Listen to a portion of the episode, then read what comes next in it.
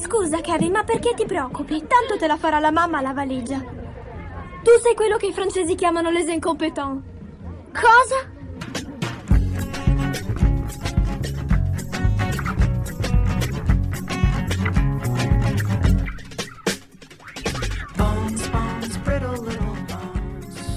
Ciao gente, episodio 42 degli Incompetenti, il podcast di cinema che non conosce le mezze misure. Io sono Andrea Basti, con me ci sono Lorenzo Bertolucci Io non conosco le mezze misure. e Francesco Chignola. Io conosco le mezze misure. Bene, poi metticene a parte, Francesco, che vogliamo sapere. Allora, episodio 42, tutto dedicato al nuovo trailer di Matrix Resurrections, giusto? Giusto, giusto. Siamo giusto. carichi? Palle. Sì. no, purtroppo Lorenzo ci boicotta questa cosa perché non è entusiasta come noi e quindi Ma purtroppo secondo me non neanche posso- Francesco è entusiasta, in realtà lo fa solo per assecondarti. Grazie Sì. Francesco, ho bisogno di qualcuno che mi assecondi, tipo i bambini Ti faccio speciali. pat pat sulla schiena. Esatto. Quindi purtroppo saremo costretti a parlare come al solito dei films e non di trailer. Partiamo con il primo film, eh, adesso in sala, che ha avuto un inaspettato grande successo. Ce ne parla Lorenzo, si tratta di Shang-Chi, l'ultima uscita in casa Marvel, penso numero 20.000 più o meno. Vai Lorenzo. Allora, Shang-Chi e, e il sottotitolo, che non ricordo, con le- cosa Dieci- con le- La leggenda con gli dei- anelli. la dei- Le leggenda, cose con gli delle, la leggenda delle cose tonde. Ehm, lo sappiamo tutti, è il, il film Marvel eh, di questa nuova quarta on- ondata Marvel, quarta fase Marvel iniziata molto male, un po' per una pandemia, un po' per Black Widow. Ehm, Che hanno avuto lo stesso impatto negativo sul mondo, peraltro. Esatto. E ora, come dire, è arrivato il momento di lanciare un, eh, un bruscolino agli asiatici per fargli vedere che anche loro sono, sono importanti, sono come noi e gli hanno fatto un film apposta con tutte le cosine asiatiche come piacciono e a loro e a- ai fan del cinema di, di arti marziali o almeno così pensano, cioè le- il- la, la Marvel, insomma, le- la, la versione Marvel di quello che dovrebbe essere un film che piace agli asiatici e ai fan di arti marziali e, e ai fan delle creature fa- fantastiche e brutte. Il, ehm, la storia non, non ho voglia di raccontarla, però eh, il film inizia con... eh, la storia, fra l'altro, non aveva voglia di raccontarla neanche lo sceneggiatore, e- al quale hanno semplicemente detto ci serve uno fatto così, tira dentro due origami e un drago, e se, se possibile un drago origami, mettilo subito all'inizio così capiamo immediatamente se qualcuno non è interessato a queste cose, se ne esce subito e anche, c'è anche addirittura sottotitolato, è in cinese sottotitolato l'inizio, è una cosa che ha sgomentato più di uno spettatore. E poi niente, di base è un film che serve perché poi ci sia un asiatico nei nel futuro gruppo di, di- di supereroi. C'è questo asiatico che è un'amica asiatica, tutta la famiglia asiatica, però negli Stati Uniti, a San Francisco, e fanno delle cose. E a un certo punto gli arriva questo origami, dice "Ah, allora forse fra poco mi eh, arriveranno delle persone a, fare delle arti, a farmi delle arti marziali addosso. E infatti queste persone arrivano e fanno un sacco di arti marziali, lui salta e poi va in Cina e lì more martial arts ensue.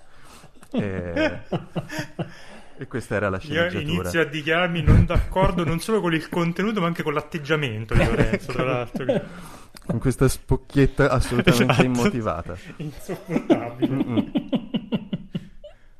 Ti Il mandiamo film- a Venezia allora- con i critici la prossima Ok, volta. sì, io sono, sono diventato un po' così in realtà. Fra poco dirò che sembra un videogioco. E cosa succede? Eh, l'ho detto. Cosa, come- allora, il film è un film Marvel, vi- vi- è godibile, non dirò che non è godibile. È, un- è molto sui generis, è fatto eh, dichiaratamente per eh, distaccarsi un po', probabilmente anche per eh, dare un po' di respiro e di, di diversità.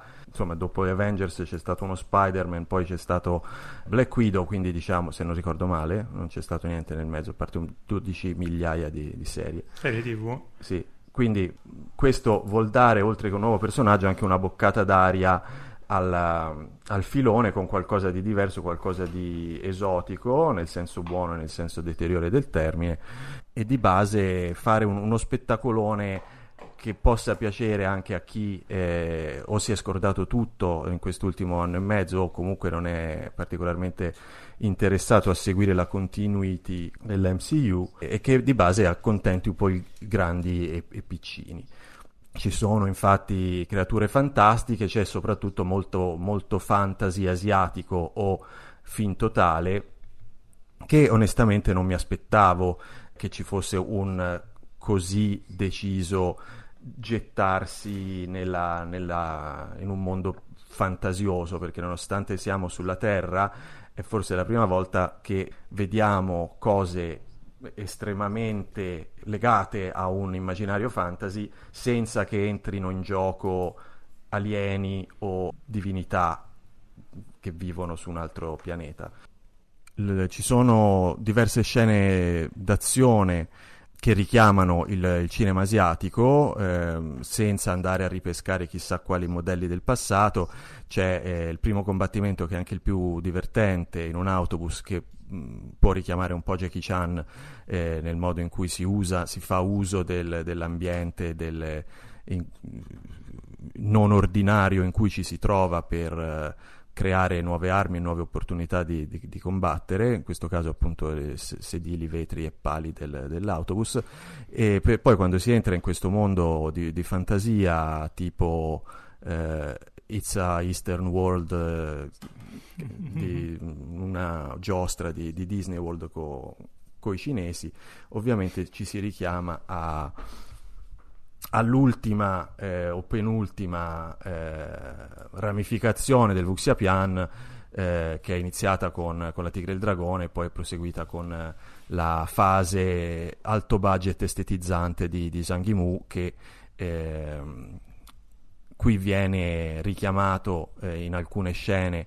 senza un, un briciolo della anche solo della tracotanza e pacchianeria visiva, non necessariamente del talento, ma comunque eh, con molte meno idee visive, e con un paio di immarcescibili e immortali attori che eh, in quei film hanno, eh, su quei film hanno in parte anche costruito la loro fama. Parlo ovviamente di, di Tony Leung, eh, forse miglior attore dell'MCU finora in assoluto, e, e Michelle Yeoh che è sempre piacevole da, da vedere, sempre più regale, sempre più eh, senza età.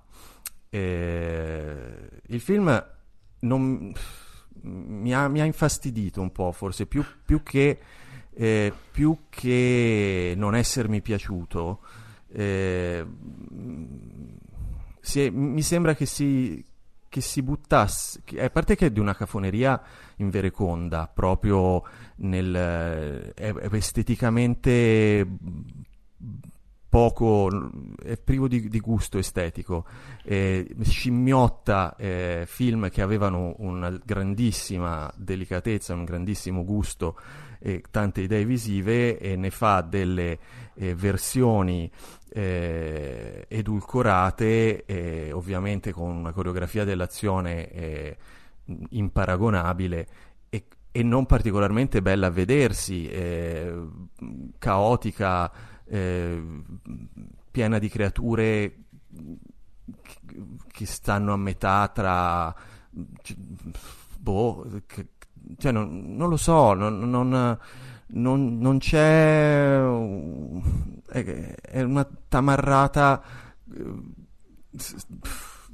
Non è brutto, non avete trovato brutto, cioè proprio diceva Madonna che no, brutta però, che allora, è cioè, cosa. Secondo io, io quello è... che, ti avevo detto è che è, è vero, ovviamente quella, quella, quella burinaggine nella, nella, soprattutto nella, parte, nella seconda parte, quella che si richiama più, vorrebbe richiamarsi più esplicitamente a, alla tradizione dei, dei, dei Wuxia che magari diciamolo perché non tutti magari sono impallinati sono come noi. Eh.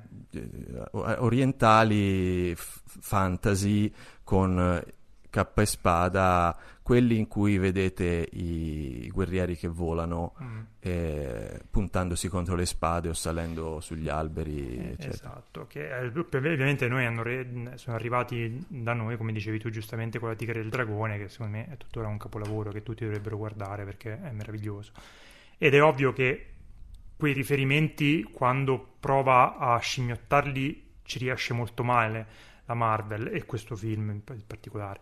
Anche Però perché è si ovvio rifà, cioè c'è stato già un filone che ha provato a mungere quella vena lì vent'anni fa e già eh, aveva fatto un sacco di, di danni e copie e copie di copie. E questo arriva veramente dopo talmente tanti anni che non, non- non capisco più, cioè o, o- o hai davvero qualcosa di, di- di diverso e di divertente e di originale da, infe- da infilarci in queste cose, altrimenti per me è solo una noia e essendo la Marvel eh, forse mi aspettavo proprio che ci fosse più una commistione tra, tra il suo immaginario e quello di quel cinema lì, invece per lungo tempo cerca proprio di, di ributtarsi interamente in quell'ambientazione eh, e in quelle atmosfere, ma o dice cose strasentite o le dice brutte.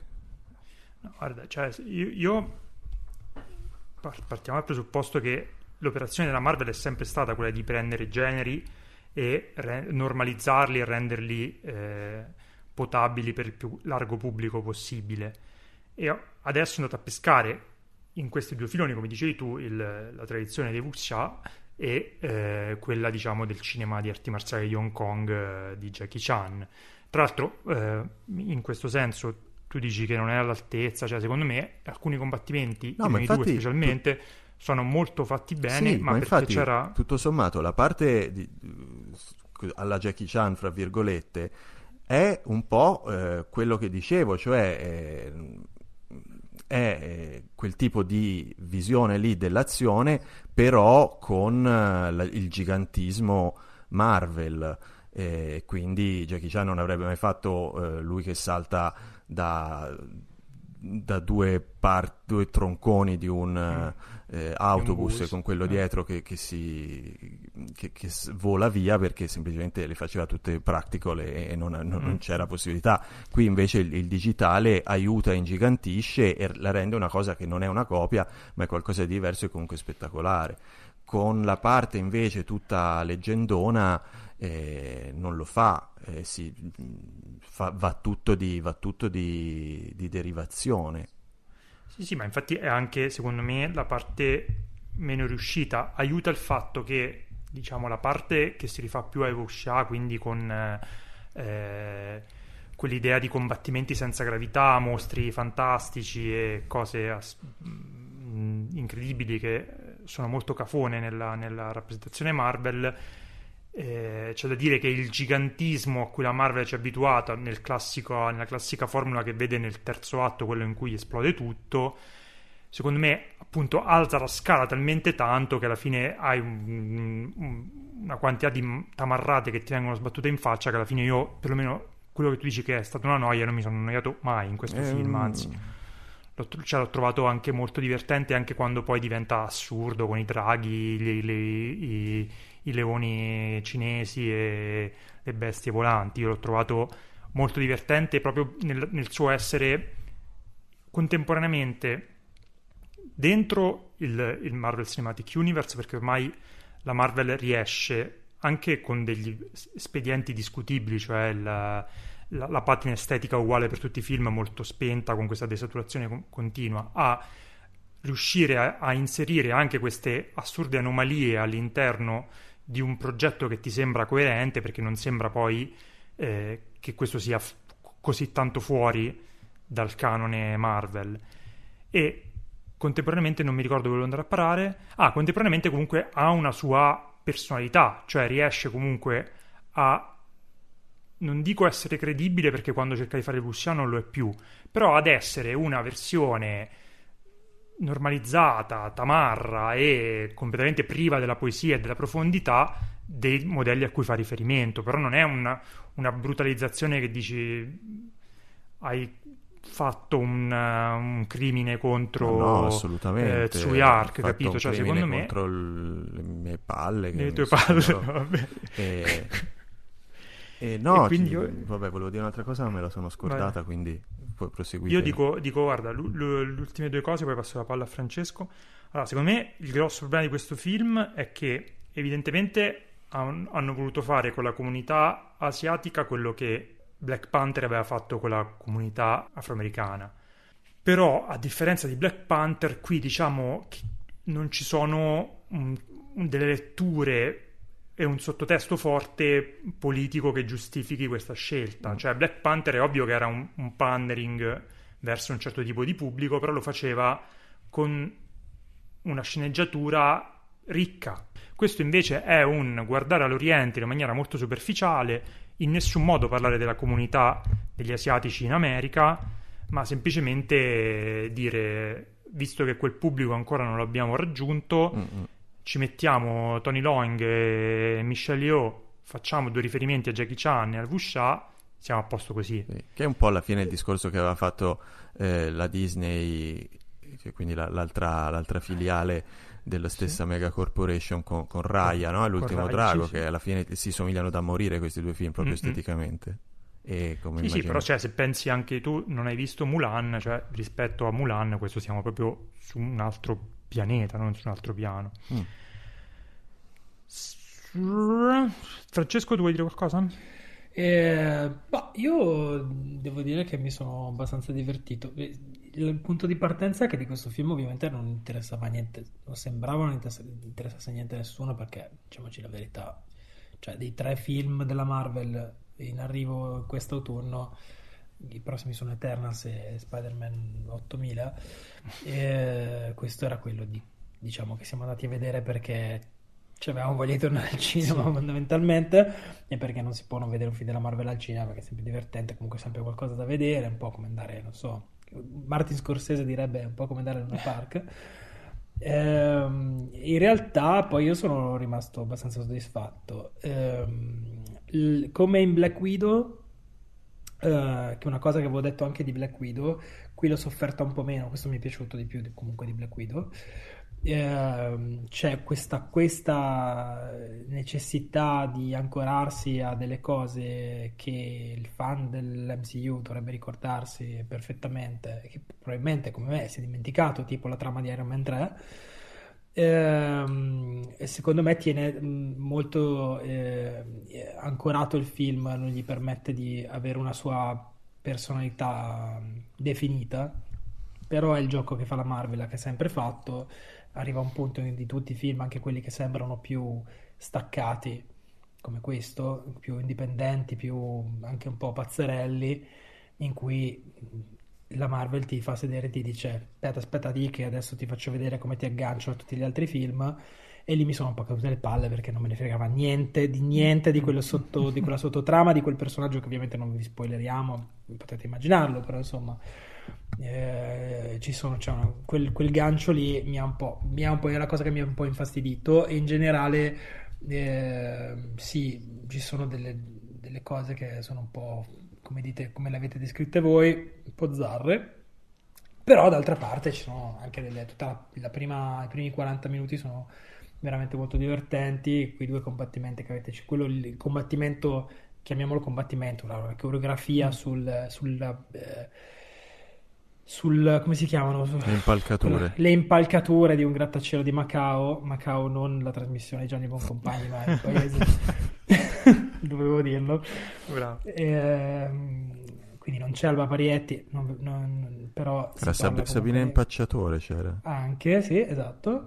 E, e poi, come, di- come avete detto voi, la cosa che mi ha stupito di più di questo film è come a un certo punto sbrachi nel fantasy più spudorato, però io l'ho trovato tutto sommato un, pre- un pregio, diciamo, del film mi ha particolarmente infastidito. A quel punto lì poteva succedere qualunque cosa.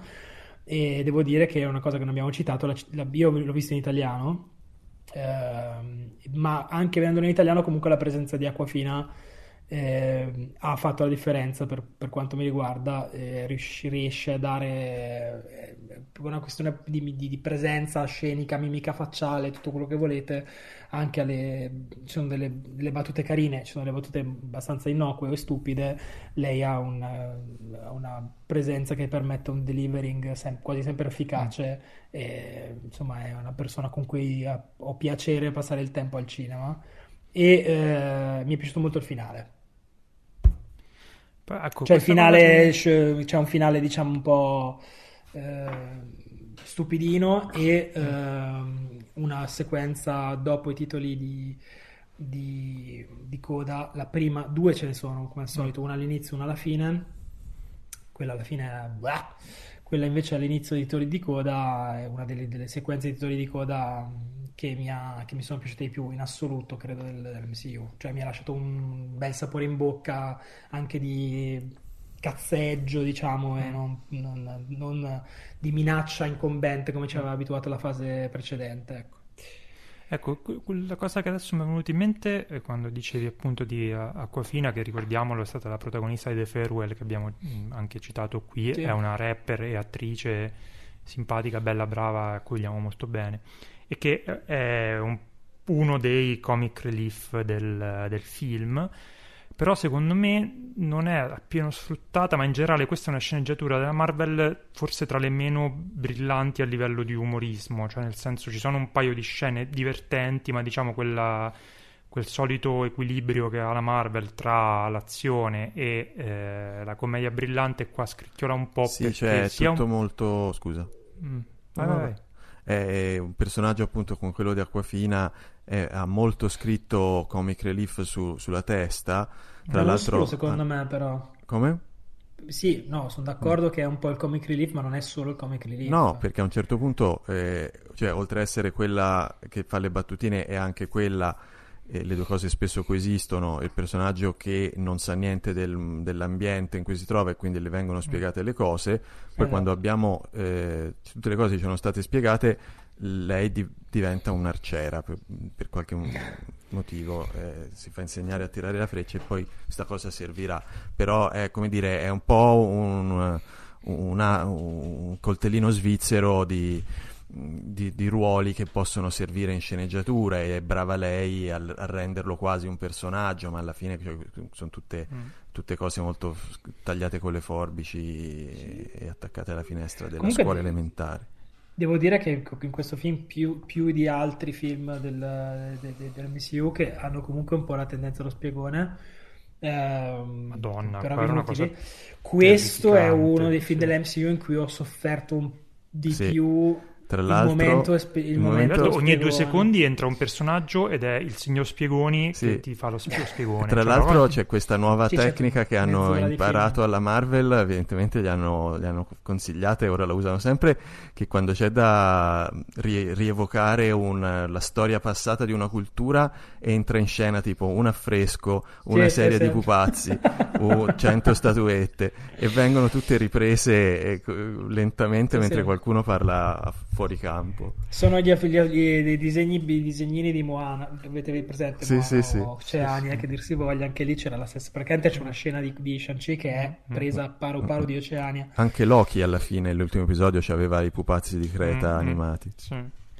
Poi c'è da dire che in questo non aiuta il fatto che il protagonista sia un, un buco nero di carisma notevole, più che altro perché anche sta di fianco appunto a la, la, meno brava lì in mezzo è Acquafina, che è comunque bravissima. Poi, appunto, arriva Tony Long, che con due sguardi tristi si mangia praticamente il film, perché ovviamente, sì. pur avendo molto. cioè, è un film non, scritto, forse la, la, cosa peggiore del film è la scrittura, secondo me.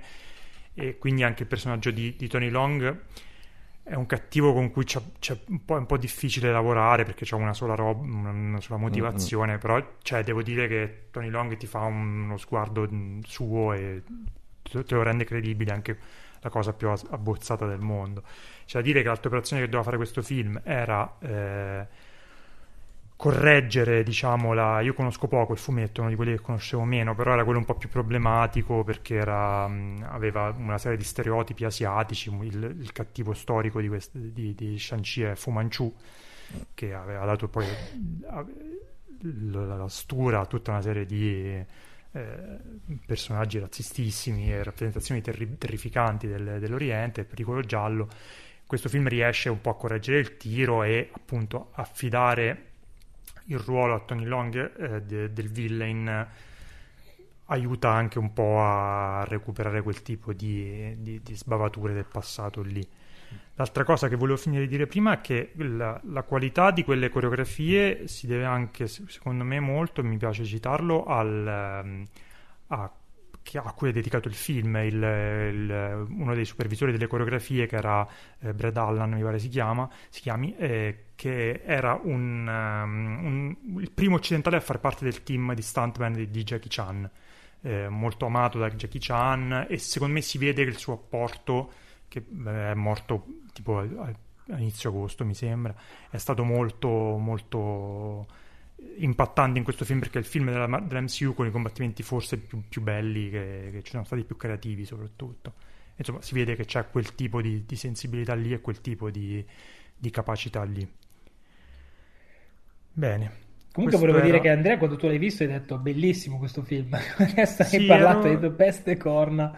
Ti è piaciuto? Cioè, ci è piaciuto alla fine? Sì, sì, no, ma io cioè, mi sono son divertito molto. Adesso eh, ho, ho, ovviamente eh, elencato le cose che non funzionano, però secondo me, eh, appunto, è sia ben fatto quando fa il film di arti marziali hongkongese di Jackie Chan, sia è molto divertente, non bellissimo, quando fa la cafonata fantasy. Tra l'altro, secondo me cita esplicitamente lo Hobbit, ma è proprio esplicitamente personaggio di Acquafina è, è un personaggio dello Hobbit a un certo punto e l'ho trovato es- estremamente divertente come fantasy tamarro. Però gli riconosco poi dei limiti e nel, nei giorni mi è scesa un po' di, di, di entusiasmo gli ho passato da 3,5 a 3 sulle letterbox per quantificare.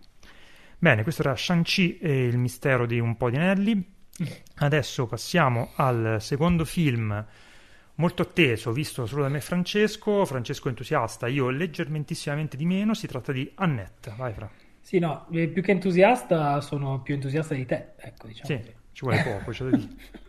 No, allora, eh, la, la, premessa su Annette è che io, mentre guardavo Annette, dicevo, un giorno io dovrò parlare di questo film nel podcast con Andrea Basti, che odierà questo film come peggio di qualunque fine della sua vita, è l'antibasti e infatti ti ha fatto schifo, ma non, nessuna sorpresa, anche perché no. questo è un film che a me è piaciuto. Mi è piaciuto, lo dico, meno di quello che avrei sperato, perché comunque ci sono delle... non è più risoltissimo.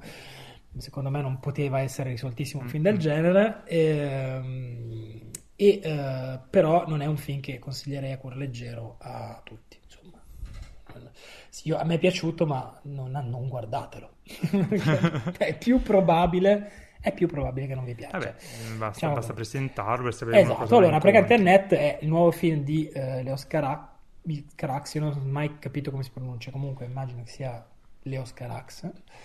Uh, lo Scarax è un regista francese, anche se in realtà è franco-americano, ma ha sempre lavorato in Francia e, uh, e, diciamo quelli della mia generazione, della nostra generazione, se lo ricordano, se lo conoscono soprattutto per il suo film più recente che si intitolava Holy Motors, un film veramente stupendo e completamente folle, uh, che vi invito a recuperare.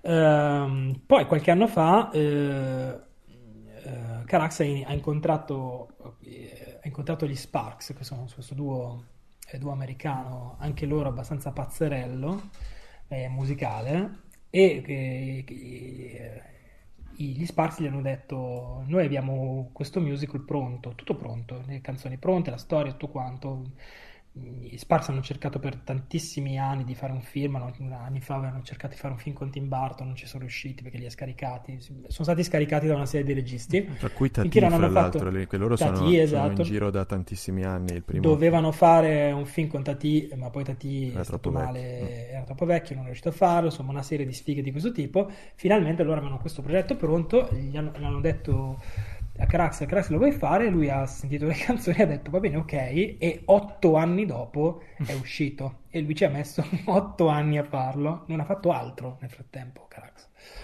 Eh, tra l'altro, se eh, vi interessa, vi può interessare vagamente la storia degli Sparks, vi consiglio di recuperare, eh, credo che sia forse ancora in sala da qualche parte, il documentario di Edgar Wright sugli Sparks, che è molto carino, anche se un po' eh, Talking Heads, diciamo, non è che sia da un punto di vista di montaggio particolarmente innovativo, è un documentario molto tra- normale sugli Sparks, però vi racconta tutta la storia loro e loro sono dei personaggi molto divertenti. È più probabile che vi piaccia il documentario sugli Sparks di Annette, ecco, sempre per tornare al discorso di prima. Eh, e potrebbe aiutarvi aver visto questo documentario, come io ho fatto, per capire che tipo di musica fanno gli Sparks, se non li conoscete, o che tipo di personaggi sono. Mm, dif- difficilissimo inquadrarli in un genere, li hanno passati un po', ne hanno passati diversi. Non si capisce mai, la, la, anch'io stesso non, non, sono riuscito mai a capire qual è la linea tra lo sberleffo e la, il prendersi sul serio nella loro musica, però eh, sono sicuramente dei personaggi interessanti. E ehm, questo eh, musical eh, racconta la storia di una storia d'amore tra due personaggi, lui è un, un comico, eh, un cabarettista diciamo così, uno, st- uno, uno stand-up comedian eh, interpretato da Adam Driver, eh, un comico la cui particolarità è quella di non fare ridere, ma essere... Es- no, è vero, cioè, più, per nulla, ma essere estremamente provocatorio e dark nelle sue, nei suoi monologhi. Eh, che eh, si innamora eh, sì, reciprocamente di una cantante d'opera eh, interpretata da Marion Cotillard. Eh, I due vanno, prend- salgono su una moto, vanno verso il tramonto e cantano eh, una bellissima canzone intitolata We Love Each Other So Much, che io ho canticchiato poi per le successive due settimane, tutti i giorni svegliandomi la mattina. Uh, cosa succede? Uh, succede che um, fondamentalmente lui è una merda. Questo è la, il mm. succo, diciamo, del rapporto tra questi due personaggi. Lui non è un pro- propriamente un personaggio, mm, diciamo, è proprio un, un poster boy della mascolinità tossica. Ci sono del, dei riferimenti onirici che a un certo punto non si capisce se onirici o no, ma mm, strettamente onirici alla, anche al movimento MeToo, eh, fino a quando questa, questo rapporto che si intuisce non essere propriamente sanissimo non sfocia in, in qualcosa di tragico che non vi rivelo eh, ma non prima che questa coppia, eh, questo ve lo posso dire che non è un grandissimo spoiler, partorisca una bambina che dà il titolo al film.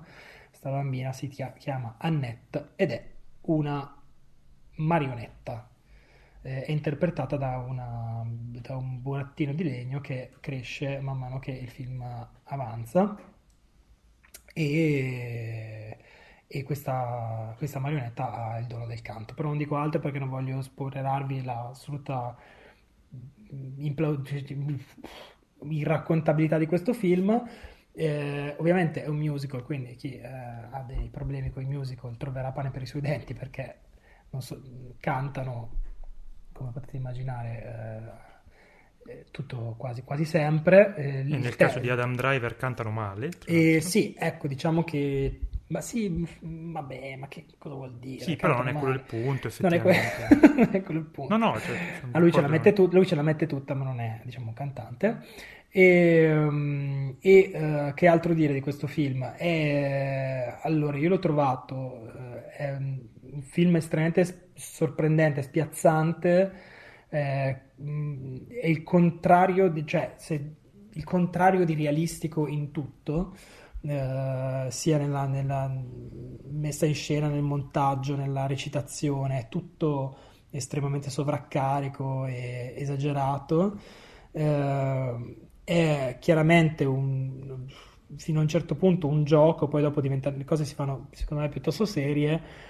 È un film molto pesante, a un certo punto fin troppo. La seconda parte del film eh, perde un po' anche quella, eh, quella voglia di, gio- di giocare con i, con i, con i generi e con, uh, con i linguaggi eh, e poi dopo sinceramente a un certo punto non mi ricordo più cosa succede nella parte centrale so che c'è eh, una, un finale che eh, mi, ha, mi, è piaciuto moltissimo e mi ha risollevato il film che a un certo punto mi, era, mi aveva completamente perso ehm, che dà una, diciamo, sorta di spiegazione filosofica al perché è stata messa una bambola a, a, a interpretare il ruolo di una, di una bambina.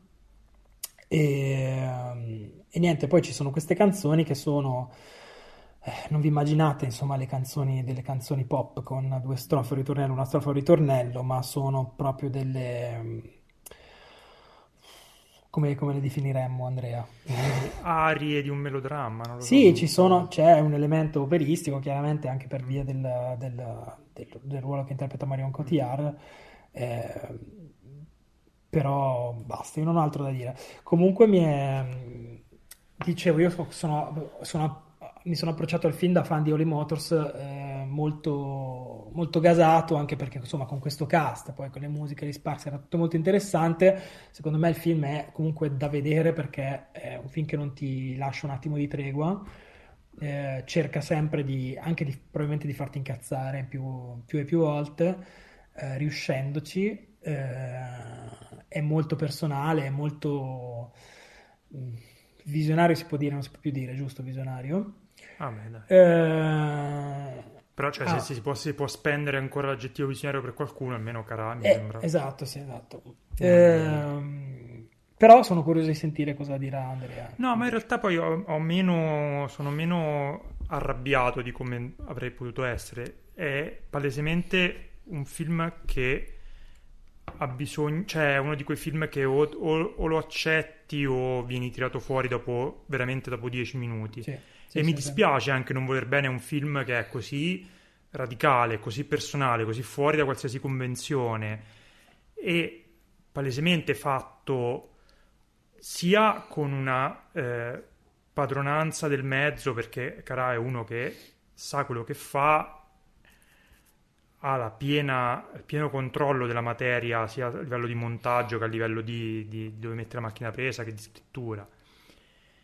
E eh, soprattutto un film che così tanto mette del personale perché è evidente che stiamo, stiamo vedendo una persona che parla della paternità, parla della- de- di, di- di sé, del, de- del ruolo dell'uomo, del- del- della mascolinità tossica, come dicevi giustamente tu, del, del- di quello che sta succedendo adesso eh, nel mondo dello spettacolo e, e- e- di come questo insomma si riflette anche in- mm, nel, nel- nell'universo di Hollywood e di quello che attorno al- all'arte gira, insomma, al ruolo dell'artista e, e- e alle mm, libertà che uno si può prendere. Detto questo, è un film terrificantemente respingente, per cui i primi dieci minuti dici ah che bello, e- evviva, e al quindicesimo dici no, se continua tutto così io mh, piuttosto mi tiro una ginocchiata contro il muro piuttosto che vedermi due ore e mezza di questa roba qui, perché tra l'altro, ripeto, Adam Driver non sa cantare, è bellissimo, è bello come il sole, ma non sa cantare. Marion Cotillard è bella, sa cantare, ma eh, le canzoni degli Spark sono obiettivamente, con tutta la simpatia, con tutto che appunto... cap- io riesco intellettualmente a capire dove vuole andare a parare, il problema è che cioè, mi, il giochetto tra ti sto facendo una provocazione, sto spingendo i limiti del, del- del filmabile, del raccontabile eh, per, per fare la mia, la- il mio film a tesi e il sì, vabbè, però cioè, fatti una sega, cioè, perché veramente io non riesco a concepire come questa cosa qui possa essere attraente per un pubblico, cioè non- tu odi il tuo pubblico se fai una cosa del genere. Poi ripeto, ci sono tantissime persone a cui è piaciuto, quindi probabilmente c'è qualcosa che di queste operazioni eh, troppo intellettuali a me non, non- non colpisce, però veramente eh, l'ho trovato proprio un, un tour de force. Non so come ho fatto a finire di vederlo, dei momen- mi ricordo che dei momenti proprio non stavo completamente dissociando dal corpo, non riuscivo più a capire niente.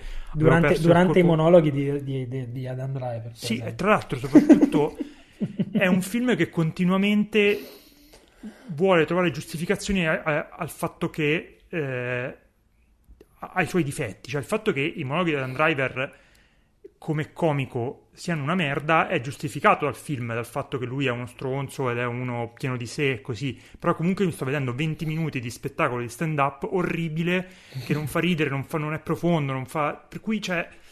perché mi sto vedendo una cosa di due ore e mezza così? Cioè, ho capito dove andare a parare, però il, il, il, il viaggio, che dice, la cosa bella delle, delle, vacanze è il viaggio, e poi invece no, quel viaggio fa schifo in questa cosa qui. Perché poi effettivamente il finale, poi quando, quando tutto che secondo me non è risoltissimo a molte delle cose che butta lì, comunque ha una sua forza, appunto perché ha delle cose da dire però il problema è che ci arrivi che vuoi proprio tipo... Sì, è, st- è molto estenuante. È, è, estenuante, cioè è un tour de force sì. che dici vabbè. Però io sono, cioè, sono, alla fine sono contento che esista, cioè... No, no, ma poi tra l'altro a me Holly Motors è piaciuto e mi dispiace che non mi piaccia un film delle Oscar e soprattutto un, film così radicale, così personale come, come questo sì, film sì, delle sì, Oscar. Però no, no, no, no, mi ha perso subito e non mi ha più ripreso proprio. Cioè io non... Do, Ah, poi appunto quello mi fa incazzare è che provai dei sentimenti verso i personaggi che poi il film cercava di giustificare, cioè a un certo punto volevo strangolare anche la, la, la marionetta della bambina. Però poi il film ti dice, eh, però era anche voluta, cioè, quindi insomma l'ho trovato veramente, veramente, veramente insopportabile come operazione, proprio un'operazione intellettuale insopportabile. Che capisco, ma non approvo. Questo era, insomma, è intelligente, ma non si è applicato male, secondo me. no. Bene, questo era Annette, l'ultimo film di Leo Scarà, e adesso andiamo nel film che perlomeno io eh, qui aspettavo tantissimo, era forse uno dei miei film più attesi dell'anno, non so per voi. Si tratta di The Green Knight di David Lowery ed era un film di cui si iniziò a parlare innanzitutto perché, e torniamo a un discorso che abbiamo fatto 30 volte in questo podcast, è eh, l'ultimo film della A24 e 24, che è questa casa di produzione eh, i cui prodotti sono tutti molto curati e che a noi sono sempre piaciuti, hanno sempre insomma, un, un, elemento di interesse. In questo caso già dai, dai, primi materiali promozionali e poi in particolare da, dai trailer meravigliosi eh, si vedeva che dietro questo film eh, che riprendeva già dal, dal titolo un, um, una storia del ciclo arturiano, quella di, di Galvano e il Cavaliere Verde, aveva una cura nella ricostruzione nella, nel, mm, della, de, di quell'estetica eh, cavalleresca e eh, degli elementi fantastici che sembrava veramente eccezionale già dai, dalle prime immagini e eh, pescava appunto da uno dei, dei racconti del ciclo arturiano che tra l'altro io non conoscevo poi in realtà ho scoperto che è abbastanza noto tra gli appassionati ed è considerato uno di quelli più difficili e criptici. E quindi, secondo me, da, con tutto l'hype che avevo, un po' temevo che il film sarebbe stato un esercizio di stile mh, compiaciuto nel suo essere bello e, e avere questo immaginario eh, molto potente, ma che fosse poi un po' compiaciuto, troppo convoluto, troppo criptico.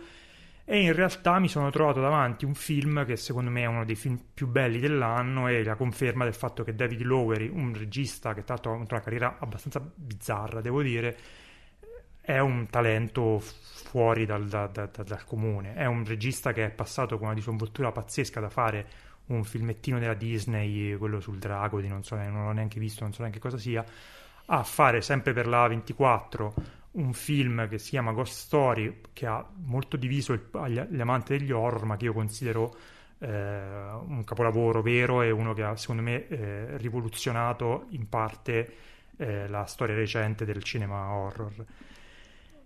Cosa fa qui? Prende appunto la storia di questo Galvano che eh, nel film diventa eh, il figlio di Morgana e nipote di Re Artù e ehm, parla della sua avventura alla ricerca di questo Cavaliere Verde che lo aveva sfidato un anno prima e a distanza di un anno deve andare a, a, a ricercarlo per pagare la, la, il pegno rispetto a quello che aveva fatto. Poi non vi spoilerò troppo di cosa si tratta. Si tratta perlomeno eh, sulla carta di un abbastanza un classico viaggio, del, viaggio dell'eroe.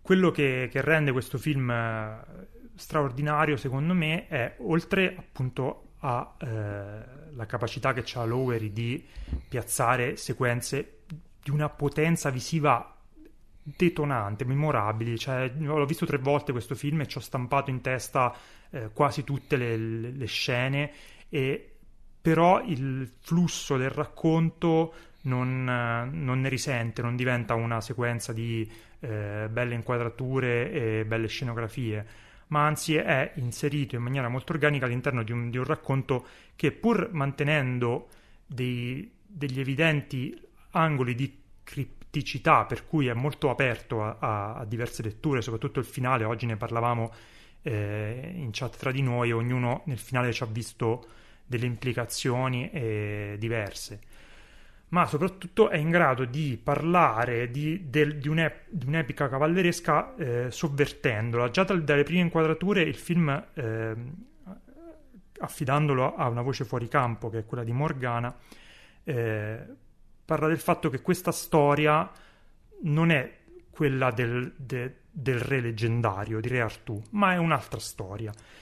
Questa di Galvano, infatti, che doveva essere la, il suo viaggio per attestarsi come eh, cavaliere degno di stare alla tavola rotonda, perché fino a quel momento era un, uno dei cavalieri che non aveva compiuto nessuna impresa, che era considerato eh, pigro e eh, perso nelle sue eh, attività poco consone per eh, un cavaliere alla tavola rotonda, segnatamente quello di andare eh, in un bordello con una prostituta e eh, piuttosto inconcludente e eh, lo trasforma in un viaggio che in realtà è una celebrazione di un fallimento perché mh, quello che ci si aspettava, cioè il fatto che le prove eh, messe davanti a un cavaliere a tavola rotonda, che quindi riprendono un po' le, le virtù del, classiche della cavalleria, l'onore, la, la castità e insomma, le cinque virtù del, della cavalleria.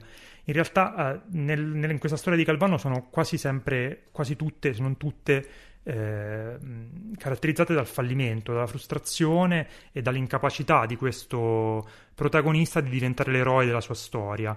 E quindi l'ho trovato una, um,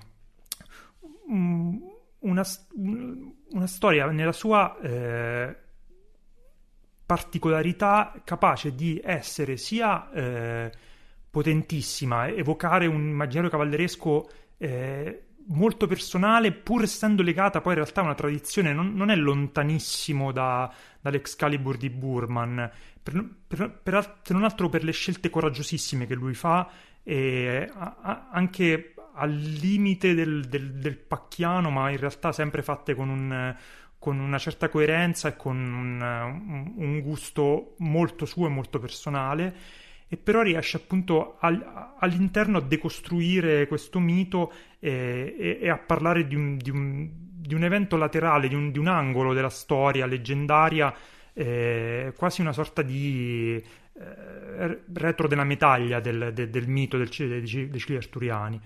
E quindi questa... Eh, prospettiva interessante sul, sul, sull'epica cavalleresca e questa estetica incredibile, curatissima. Tra l'altro c'è un lavoro sulla, sulla, sulla musica e sull'audio pazzesco.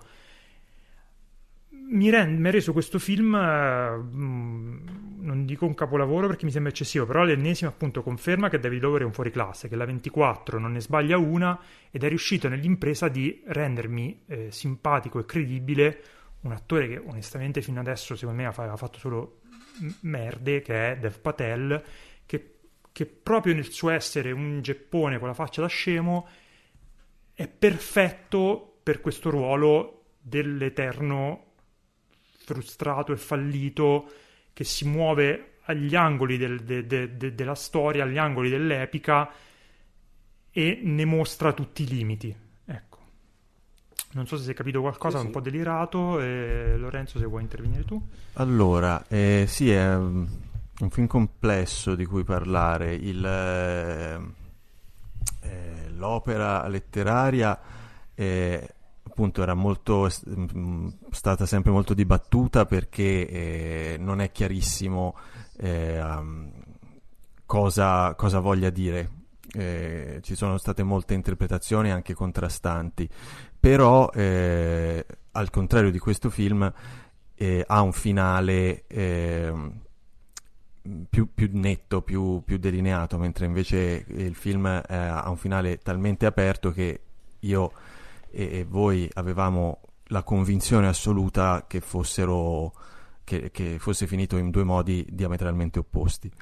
E, ehm, più che una, eh, forse più che una, eh, un'epica del, del fallimento, è, è, appunto un'epica dell'incertezza, nel senso del uscire dalla, nel mondo e vedere che le cose eh, non sono esattamente simboli precisi e perfetti di, di, quello che ti è stato insegnato e che le imprese che fai non sono necessariamente eh, eh, non ti insegnano immediatamente qualcosa e non sai se sono giuste o sbagliate, se quello che ti è successo, che cosa dovrebbe averti insegnato. È, eh, è tutto l'incertezza del, del film, la, la, la, eh, il suo essere aperto a molte interpretazioni, è, secondo me deriva proprio dal fatto che il suo protagonista eh, si, si, fa calare per la prima volta in un mondo, eh, fra virgolette, reale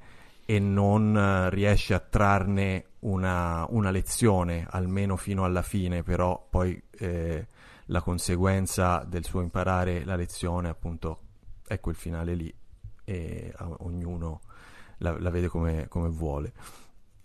E questo rende il film senz'altro interessante e, e avvincente, e, ma lo rende anche eh, il tuo entusiasmo forse non l'ha, non l'ha fatto capire, eh, non è un film facile e non è un film divertente eh, e a tratti è anche eh, un po' respingente. Ehm, è molto... Eh, non dico che io ci ho visto più eh, compiacimento di quanto tu pensi, però alle volte effettivamente eh,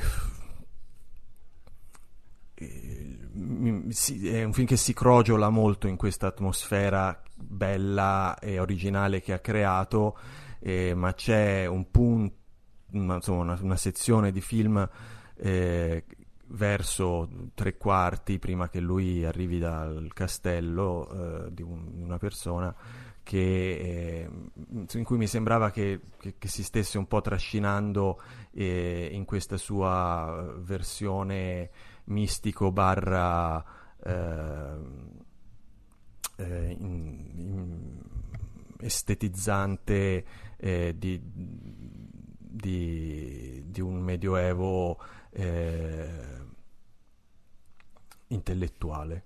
Un medioevo del, del un medioevo, sì, un, un, un, medioevo che è eh, eh, proprio come se fosse direttamente scaturito da, dalle pagine miniate e, e con, con, un distacco dalla realtà eh, che, che in, certi ver- in certi momenti mi è eh, mi ha un po' respinto, salvo poi riprendermi alla fine eh, quando eh, beh, succede quel che succede e, e, come dire, di nuovo tornano a succedere cose eh, in cui potevo identificarmi o almeno si tiravano fili, eh, fila che, che, che, sentivo mie, che, che non, non mi, mi, respingevano dietro questa vetrata colorata di, eh,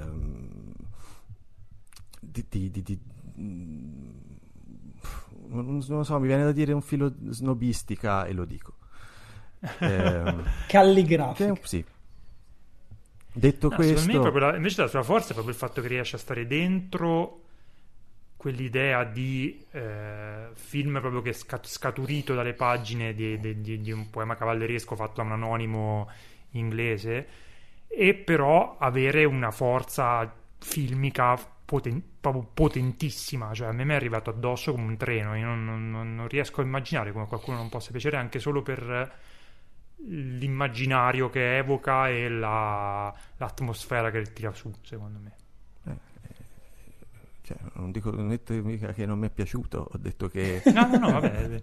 No, che dicevi che, che era respingente. No, stavo riflettendo sull'idea che qualcuno potrebbe trovarlo respingente. Devo dire che non ho trovato nessuno a cui non è piaciuto, però non è che proprio l'abbiano visto in tantissimi, mm. ecco.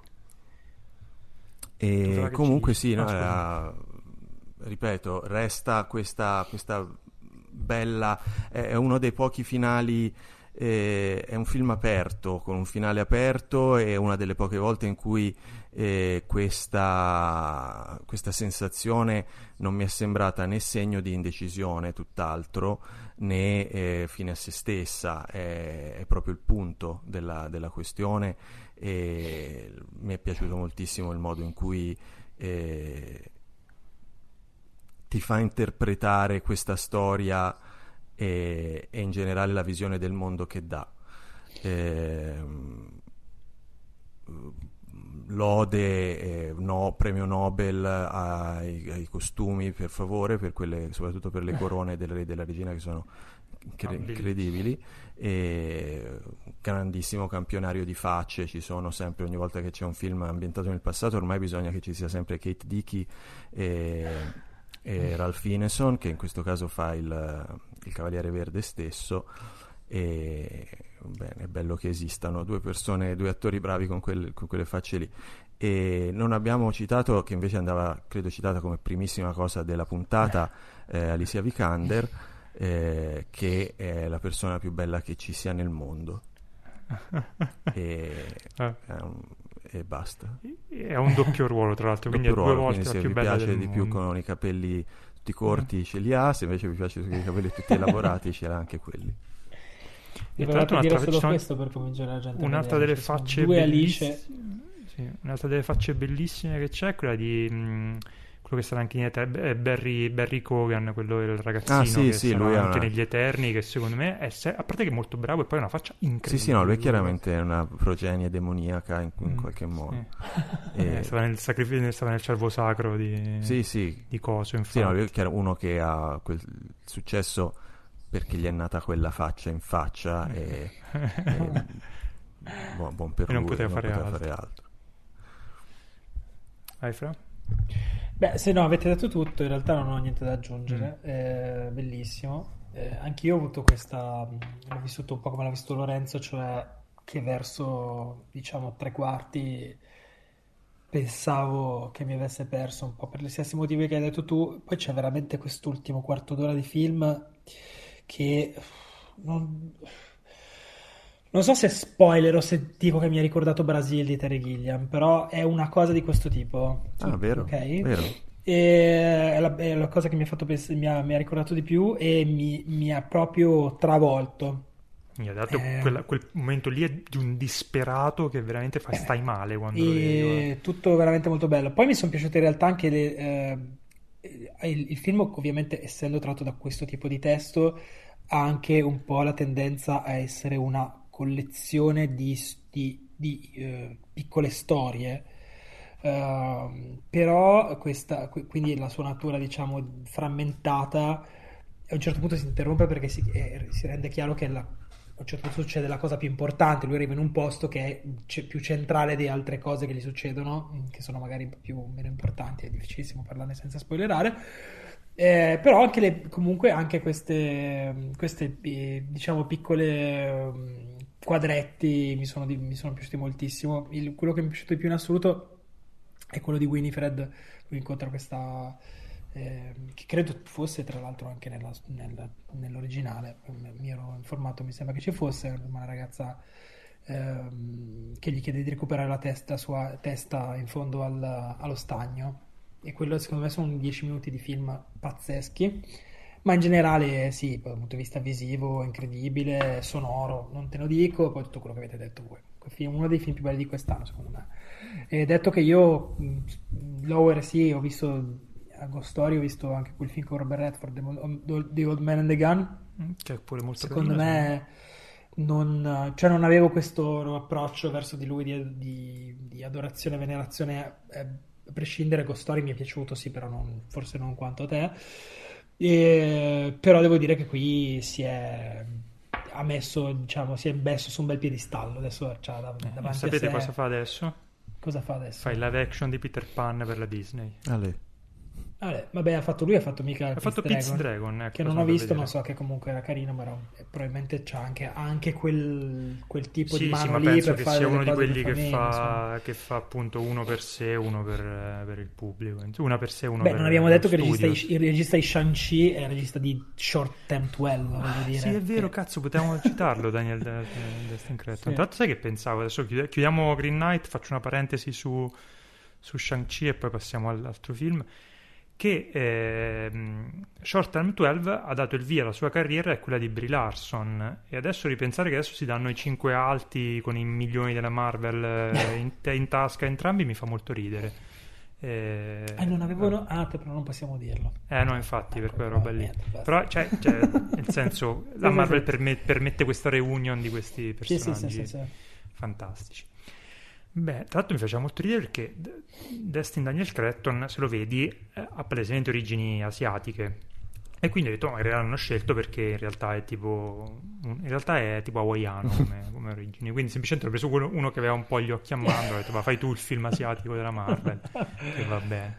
Vabbè, dai, è Ok, un- chiudiamo con. Green, Green Knight, David Lowery. Passiamo al film che ha visto solo Lorenzo. E non ho capito perché. Tra l'altro. Ah, ecco, quello ti volevo chiedere prima, veniva. Perché hai visto Free Guy al cinema esattamente? Perché Parla, rispondimi e poi parlaci di Free Guy. Questo ho visto Free Guy al cinema perché ero all'estero e davano Free Guy, era eh, ovviamente in una nazione dove non doppiano le- i film. Ho detto, ma sai che c'è? Vado a vedere Free Guy in lingua originale in questo cinema dove non credo che tornerò mai più. E... Sai che ogni volta che dici Free Guy io penso che sia un passato remoto e dentro di me rido. Free Guy. Se vuoi, fri- puoi anche ridere fuori di te ogni volta che, che dirò il. eh, ogni volta che ogni, dici Free ogni volta così, sì. E- Bene, eh, si, se ne può, si può parlare molto in fretta di questo film che ho visto al cinema all'estero. Eh, è eh, il film con Ryan Reynolds che fa il PNG di un, di un videogioco. Questo l'ave- l'abbiamo visto nei trailer. Eh, è un, è un film divertente, ma eh, stupido, e che dietro la sua eh, innocenza e, e divertimento e scansonatezza. eh, io, io- a me Ryan Reynolds sta simpatico, onestamente non, non riesco a non, av- non farlo, eh, a non averlo simpatico, anche se eh, da quando ha fatto Deadpool eh, ogni sua sim- ogni suo, mm, diciamo, il suo, il suo gimmick è fare le- i commenti meta sulle ste- cose che lui stesso fa.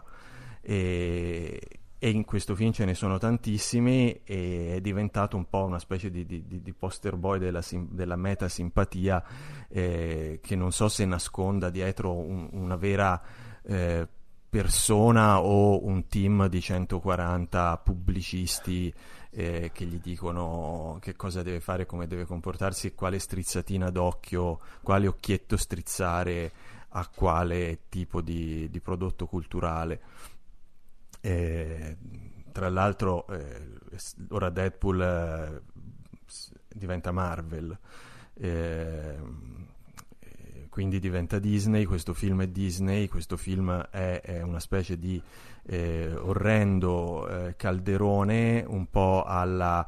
eh, s- diciamo, se Ready Player One fosse stato scritto dagli sceneggiatori di Big Bang Theory, eh, questo è il tipo di rapporto che ha questo film con la cultura pop eh, e il modo in Ah. cui viene affrontata, citata e- ed, ed esplicitata. Eh, si salva eh, proprio per eh, la, la simpatia di lui, la bravura e simpatia di Jodie Comer, che è la, la protagonista femminile, che è molto brava e chiaramente attrice mh, magnetica che, che riesce a catalizzare le- su di sé le simpatie e le attenzioni eh, dello spettatore, che spero che si avvii a diventare una, eh, una stella proprio di, di- di prima grandezza, come credo che stia succedendo. E, mh, c'è Taika Waititi una, che fa il cattivo, eh, ovviamente non- non- ha un, una misura chilometrica sopra le righe non, non, calcolabile, però è comunque divertente. E, e ci sono, almeno all'inizio, eh, una serie di, eh, di trovatine di, di, di, scrittura per eh, raccontare questo personaggio, eh, di personaggio non giocante e, il modo in cui si, si rapporta con i giocatori e con il mondo di gioco e poi con il mondo reale che sono abbastanza, abbastanza originali e tutto sommato divertenti. E, scorre via velocissimo, questo no, non devo neanche dirlo. E, potrebbe essere peggio. Eh, ovvio che poi in genere questi film si, si riducono molto loro, eh, al loro assunto di partenza e quanto se gli, gli, sceneggiatori sono in grado di portarlo avanti con una certa originalità e, e quanto tempo riescono a tenere in stallo la, la necessità, l'obbligo di eh, riportare poi il film sui binari del convenzionale. Qui eh, per un certo periodo di tempo il gioco funziona, c'è anche un, un cameo stupido e umiliante di Channing Tatum che però si diverte molto a a farsi umiliare e la cosa fa ridere. E, e poi eh, il film non solo eh, va a finire dove eh, uno si aspetta e nei modi che uno si aspetta, eh, ma eh, cosa un po' meno perdonabile, inizia a diventare, sempre con Ryan Reynolds che ti guarda e fa la strizzatina d'occhio, però inizia a diventare una specie di eh, campionario di tutti eh, la proprietà intellettuale di cui si, che, si è comprata la Disney e che quindi può permettersi di, di piazzare in un film del genere. Eh, all'inizio c'è una gag che, che chiama in ballo gli, eh, molto rapida che chiama in ballo gli Avengers ed è abbastanza carina. Eh, subito dopo viene rovinata, mh, ma a livelli di imbarazzo che non mi capitavano da, boh, da un, un qualche film DreamWorks eh, tipo Shrek 3, eh, siamo a quei livelli lì, eh, che chiama in ballo Star Wars, ma veramente eh, con, con, una mancanza di, di tatto, di, di, di, ironia, di divertimento che, che, è proprio imbarazzante. E non so perché mi è rimasta tantissimo impressa, è una cosa che dura un secondo, quanto mi ha fatto incazzare e vergognare quella cosa lì è, è difficile da, da dire. E, ehm, rimane comunque un film che eh, continua eh, a, a perpe- perpetuare la, la, trama del personaggio, eh, fra virgolette, inesistente, della nullità che diventa qualcuno. Eh, che scopre i suoi talenti e le sue bravure e, le, e la sua anima e il suo cuore eh, e che, eh, in cui il cattivo è una multinazionale del gioco, eh, del gaming, dell'internet che si appropria delle, de, delle idee altrui e le mercifica e le, e le um, appiattisce e, e la storia di, questi personaggi non giocanti che si, si, re, si liberano dal gioco dell'oppressore eh, multinazionale e poi eh, ci sono tutte le strizzatine d'occhio al fatto che è la Disney e ti può fare gli Avengers e ti può fare Star Wars e quindi dice ok eh prima mi prendi per il culo e, e poi anche, me lo fai anche vedere. E ok eh, l'hai fatto da una, un attore simpatico che strizza l'occhio dicendo sì sì ma tanto è tutto un giochino tra me e te caro amico spettatore che sei il mio amico personale. E poi in realtà te ne esci con un cazzo nel culo targato Disney che vibra. E, e questo è Free Guy.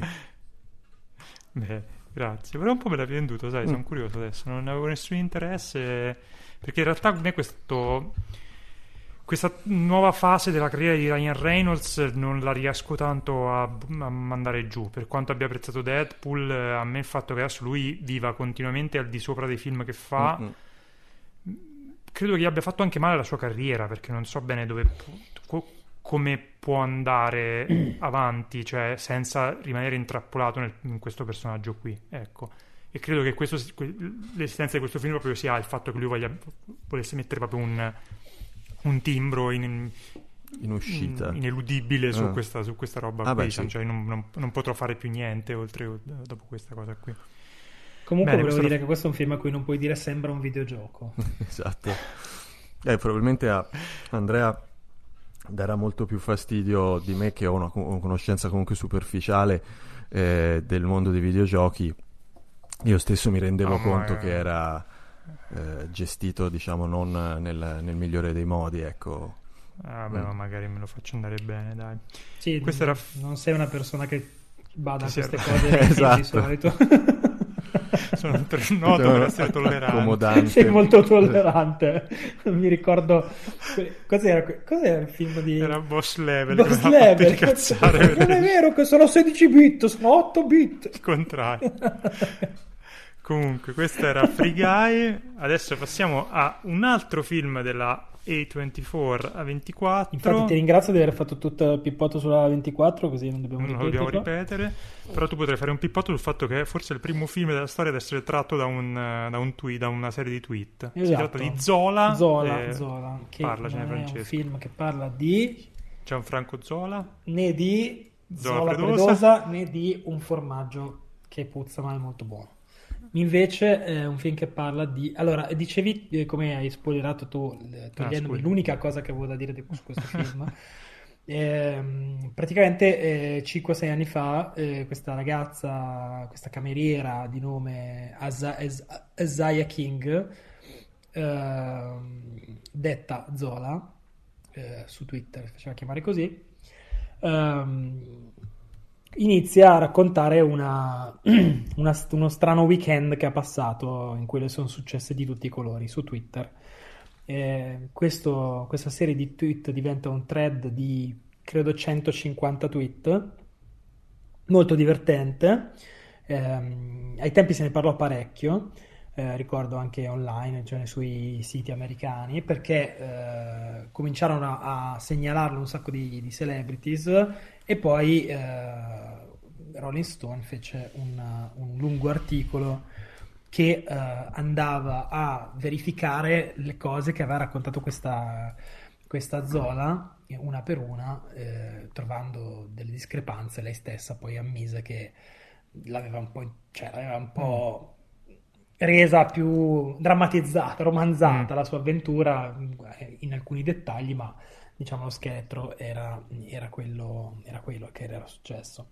E, che cosa succede a Zola? E, non ve lo voglio raccontare tutto, vi, vi dico solamente la, la, la, la premessa. Eh, lei, Zola è una, è una, cameriera, ma è anche una, una pole dancer, eh, una brava pole dancer, pare eh, che eh, per arrotondare, per sbarcare il lunario o arrotondare e basta, arrotondare non si arrotonda il lunario, eh, eh, lavora come stripper in un locale di Detroit, siamo a Detroit.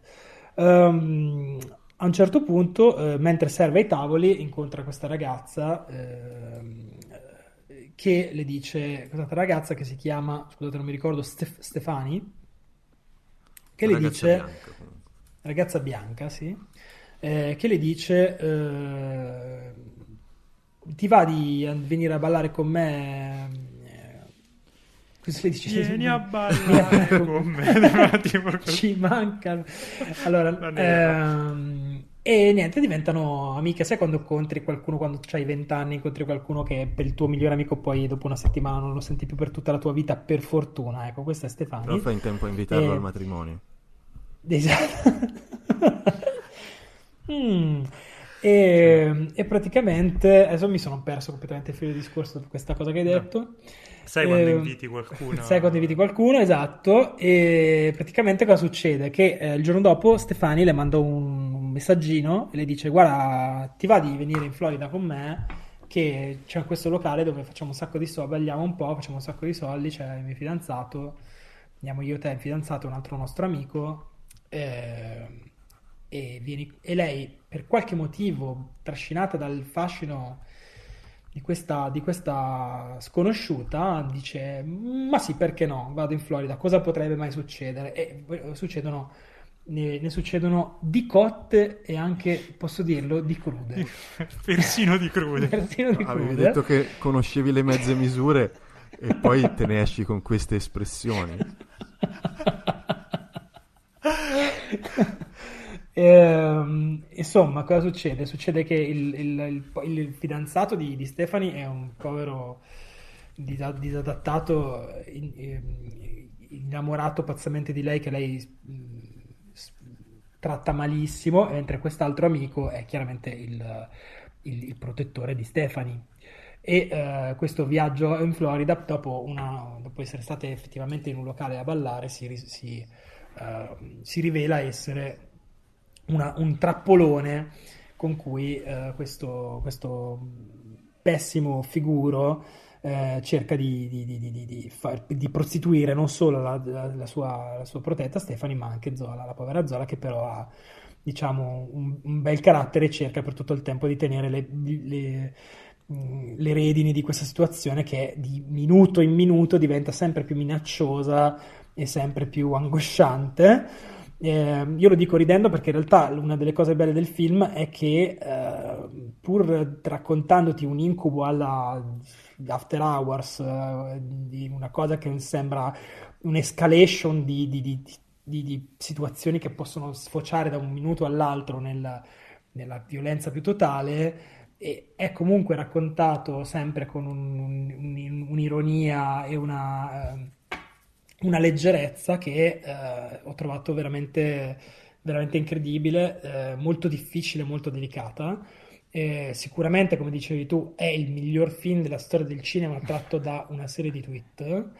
Eh, no- e non solo perché sia l'unico, ma perché è veramente molto bello. Ehm, mm, ha, eh, mi ha colpito delle- una, una serie di, di- di decisioni di regia che purtroppo adesso io l'ho visto tanto tempo fa, ormai un- veramente un paio di mesi fa, e quindi non, non mi ricordo più nello specifico, però ci sono proprio delle, de- ah, delle- delle scelte molto, molto intelligenti, molto originali. Non è mai un film banale, è un film che si, eh, si chiede sempre come una inquadratura o va composta o come va fatta una scelta di montaggio.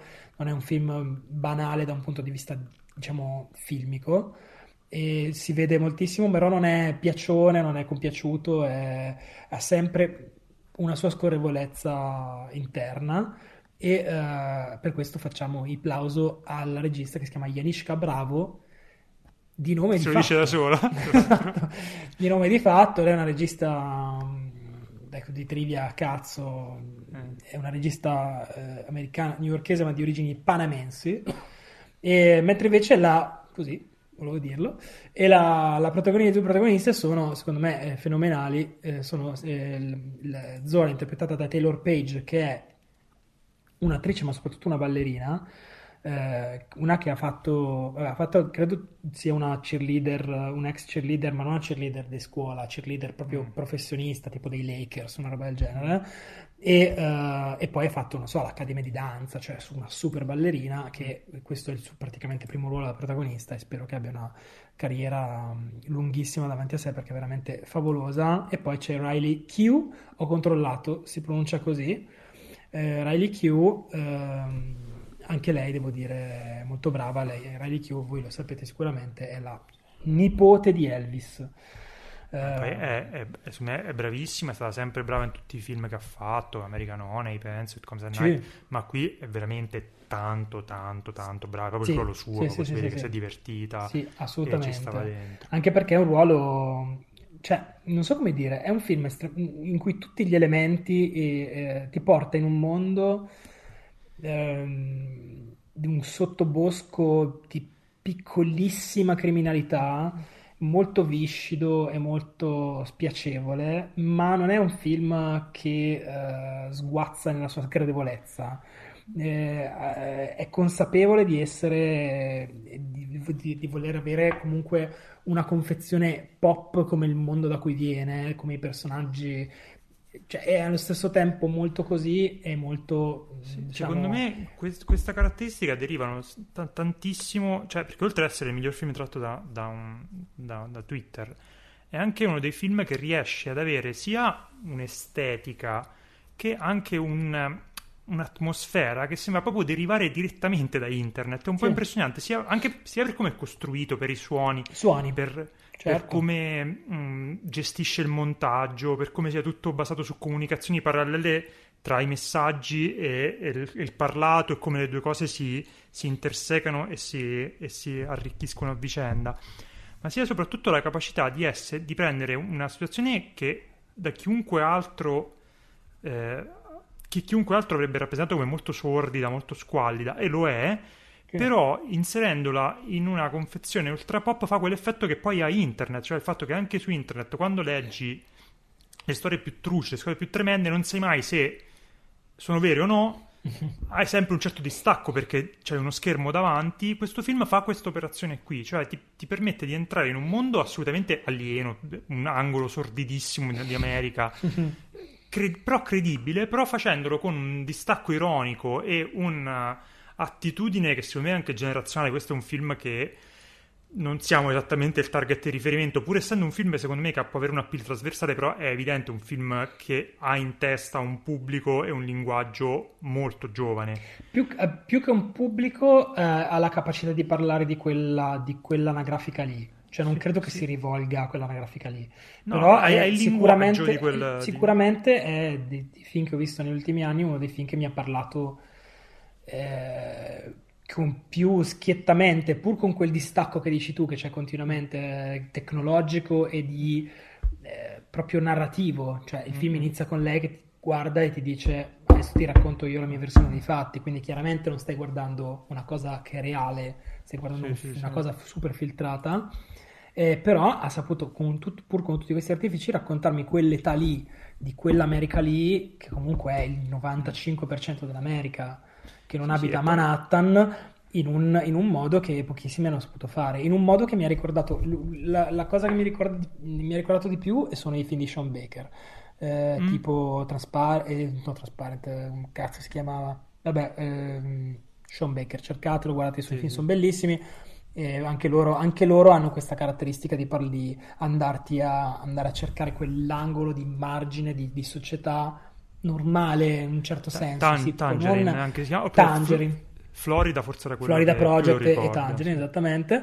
E, eh, de- de- degli angoli di realtà che non sono, ehm, come dire, mm, eh, po- pover porn. Sì, sì, sì, no. Hai capito cosa intendo? Non, non, estetizzano Misery la, la porn, non è misery porn, sono persone che appunto, come dicevamo, sbarcano al lunario e poi gli capitano delle avventure allucinanti, e, eh, però sono quotidiane in qualche modo, no? E, insomma, belli- cioè, secondo me è bellissimo, poi è anche molto divertente Sì. e poi è un film che ha questa caratteristica di finire come finirebbe un thread di, di Twitter, cioè a un certo punto film finisce nella finale Eh, praticamente. quello, seco- quello secondo me è, è- è un po' il problema di questo film, cioè Sì, che mm. va per accumulo, è molto divertente, però poi non, non- non- non- a un certo punto Sì, finisce palesemente non sapevano come perché chiuderla. sì, la- il fatto è che la storia è, è così, cioè eh, diciamo le storie che sembrano film poi a un certo punto non lo sembrano più eh, perché sono reali e, Esatto. e e in questo caso è che semplicemente eh, que- sì, la storia è finita e eppure il film finisce. si torna alla sì. vita normale, esatto. E- E questo secondo me io l'ho trovato il, finale, l'altro- cioè quando, quando succede dici, oh, però poi ci pensi e dici, beh, effettivamente non poteva finire sì, così. sì. E, sì, eh, sì, non è stato diciamo modificato come il 99% di film tratti da una storia vera per renderli, per dargli una struttura più da film. Semplicemente Mhm. non c'è, è un po' tronco, per- finisce. se non altro rende il film molto breve e quindi non, eh, no- non si dilunga, non, non annoia. E, no, comunque sì, è molto, molto bello, molto, ha un- un'atmosfera tutta sua, straniante, iperrealista. Mi ha ricordato un po', forse più per l'u- l'uso della musica, i, i Safdi. Ehm, Mm, qualcosa sì, sì, e la musica è di Certo. Mika Levi che fa tutte queste robe di- Dai. No. No, no, dilla. Dilla, dilla, dilla, dai. Non ce la faccio. Va bene. Mica levi, mica levi Montalcini, ok, volevo dire.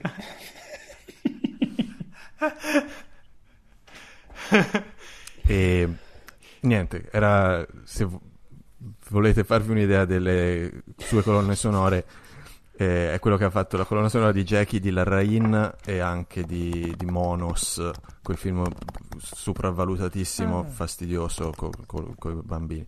E, mm, quindi sì, fa tutte queste composizioni dissonanti e spiazzanti e stranianti che è un po' tutto la, eh, il, il- il mood de- del film che è appunto Mm. eh, tratto da, da una serie di tweet eh, e questo fa sì che appunto ci sia già di partenza eh, un, un distacco e una certa, eh, un certo non sapere cosa è vero e cosa è no e anche una certa grande eh, ironia divertita da parte di chi lo scriveva, questi, li scriveva questi tweet e li raccontava sapendo che comunque insomma la situazione era finita e che ora era il momento di, di raccontarla in maniera eh, curiosa a, Mm, mm.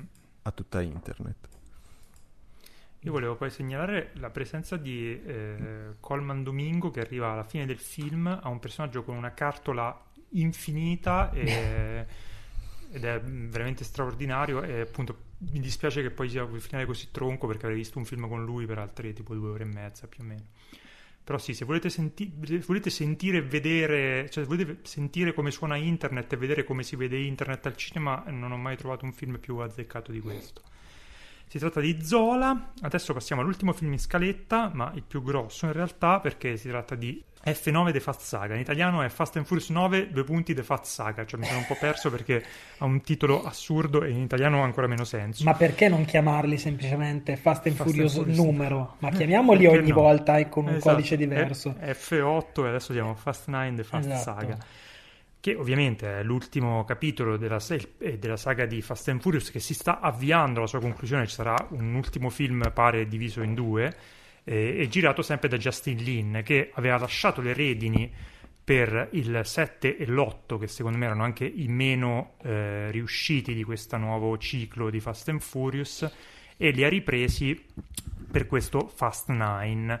Ora, ritroviamo ovviamente la- la- il team con a capo Vin Diesel, che stavolta deve affrontare suo fratello, interpretato da John Cena. Fratello dimenticato, talmente dimenticato che non non se ne è mai parlato per il resto della saga, adesso salta fuori che la famiglia di John Cena è composta anche da quest'altro agente segreto cattivissimo e potentissimo e vera nemesi di Vin Diesel. Il film quindi riprende insomma il tema della famiglia che, che hai, la famiglia che ti scegli e eh, mette mh, in campo questo scontro fratricida. Lo fa alzando ovviamente la scala di azione a dei livelli folli, quasi una sorta di parodia di se stesso, il livello del- del- dell'azione del film e della plausibilità dei set piece, tanto che i personaggi stessi del film iniziano a dubitare della loro stessa realtà. Ci sono i personaggi di, di Tyrese e, e l'altro che non mi ricordo mai come si chiama, e di Ludacris che iniziano a dubitare de- de- del fatto che sono persone mortali e, e se possono effettivamente farsi del male visto che sono sopravvissuti a- alla qualunque e questo serve anche poi a, a lanciare appunto quello che dicevo prima, questa scala del- mh, dell'azione in eh, territori assolutamente fuori di testa.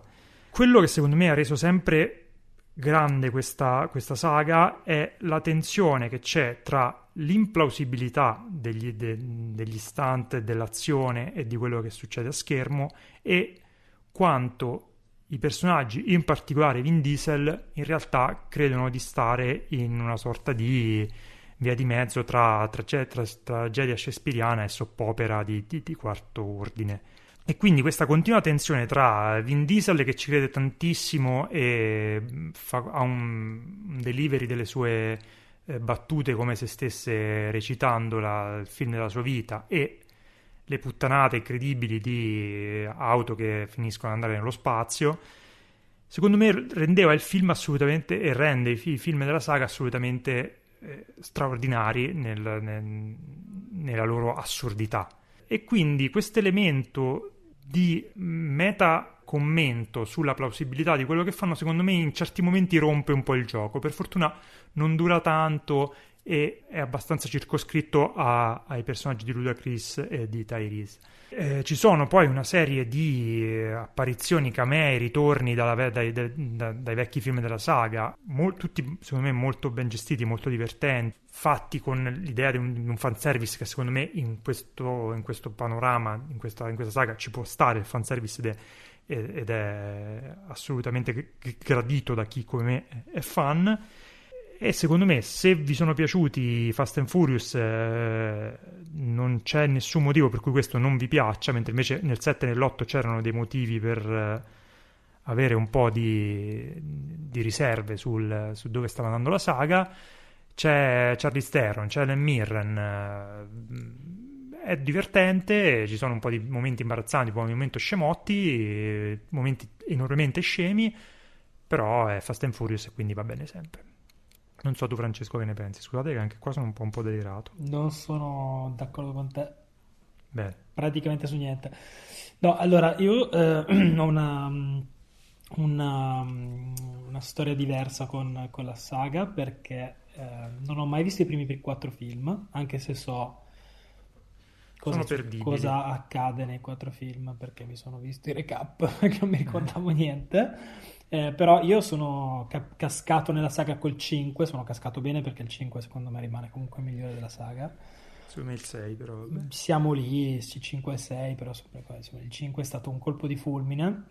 Uh, io in realtà mi sono divertito uh, molto anche col 7 e l'8.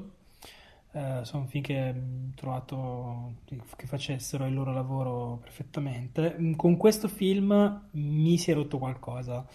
Uh, non so esattamente spiegarti perché, o meglio sì, nel senso, um, la formula è sempre la stessa. In questo caso, uh, secondo me, si è, uh, hanno forse un po' troppo forzato la mano nel tentativo di ricucire i fili con i primi capitoli, quelli che per esempio di cui a me non interessa mm. niente e soprattutto con Tokyo Drift eh, di cui appaiono dei personaggi di cui non mi interessa niente fanno delle gag che non mi interessano. È un film che non vive più eh, sulle sue spalle come mm. Fast 5 e, 6 facevano. Io Fast 5 l'ho visto senza sapere niente della saga e mi sono divertito da pazzi.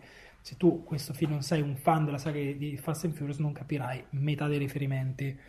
Eh, Diane che per gli stessi motivi che abbiamo detto sopra, non mi interessa granché come personaggio perché non è un personaggio che ho, la cui vita ho attraversato e mi, a cui mi sono affezionato, quindi la sua ricomparsa, oltre a essere al centro della sequenza più pallosa del film, uno spiegone di un quarto d'ora, di una... Di un, assolutamente forzatissimo che ti spiega perché Anne è ancora qui tra noi.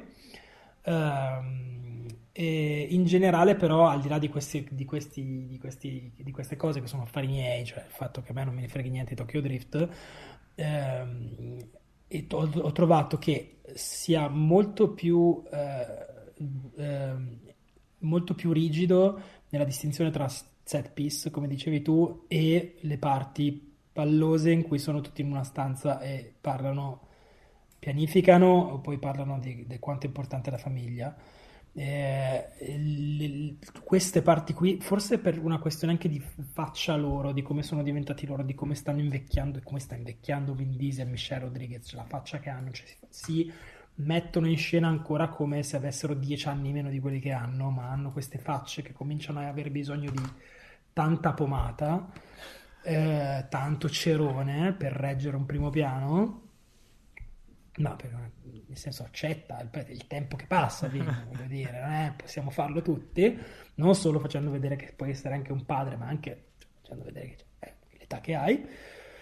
Ehm, e uh, in generale tutte queste sequenze qui di raccordo, chiamiamole così, a parte il fatto che sono tantissime, mi, mi è sembrato alla fine che film dura due ore e mezza mi è sembrato che ci fossero meno sequenze d'azione del solito, forse una cosa mia, c'era talmente tanto bisogno di fare degli spiegoni, dove cazzo viene sto fratello, dove cazzo era Anna, dove cazzo sono questi meccanici sfigati che non ho mai visto in vita mia, cioè una marea di, di di spiegazioni di gente che dove se, ah, arriva a un certo punto arriva a Coso, quello di come cacchio si chiama?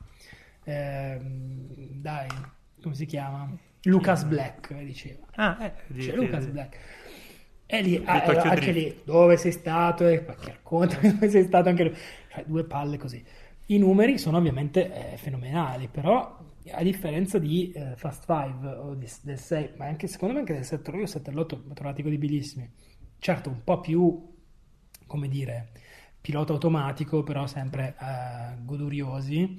Ehm, ci- ah, uscivo dal film con in mente due o tre sequenze fighe che in questo non mi ricordo. Mi ricordo la, par- la parte iniziale molto, molto bella. eh, e poi purtroppo sulla parte finale fanno questa cosa che tu hai citato en passant, non so dove C'era nel trailer, spiegarla. dai. C'era nel trailer, insomma, c'è una cosa spaziale che è, secondo me, in tutta la saga, la saga è, è chiaramente ambientata in un mondo dove le regole non- della fisica non funzionano, il fascino di Fast and Furious è questo, dal 5 in poi, cioè il fatto che questi possano saltare da 250 metri e non farsi un graffio senza giustificazione di superumismo o cose del genere, semplicemente è così e basta, lo accetti, mi sono sempre divertito come un pazzo. Però questa cosa è un confine sottile. Ehm, e, e secondo me il confine sottile questo film lo supera di quel centimetro che fa crollare tutto. E alla fine sì, apprezzo i numeri, apprezzo che Justin Lin comunque abbia sempre una mano della Madonna. E apprezzo anche, secondo me, secondo, se vuoi proprio la, la backstory dei Toretto, anche se il fratello anche lì un po', tirata la cosa per metterci un po' di trauma, di dramma p- familiare perché non ha veramente nessun senso, ce n'è, ma ci sono già 600 personaggi perché farne 601. Ehm, però vabbè, è costruita benino la backstory col padre, non è fatta male per il tipo di film che è.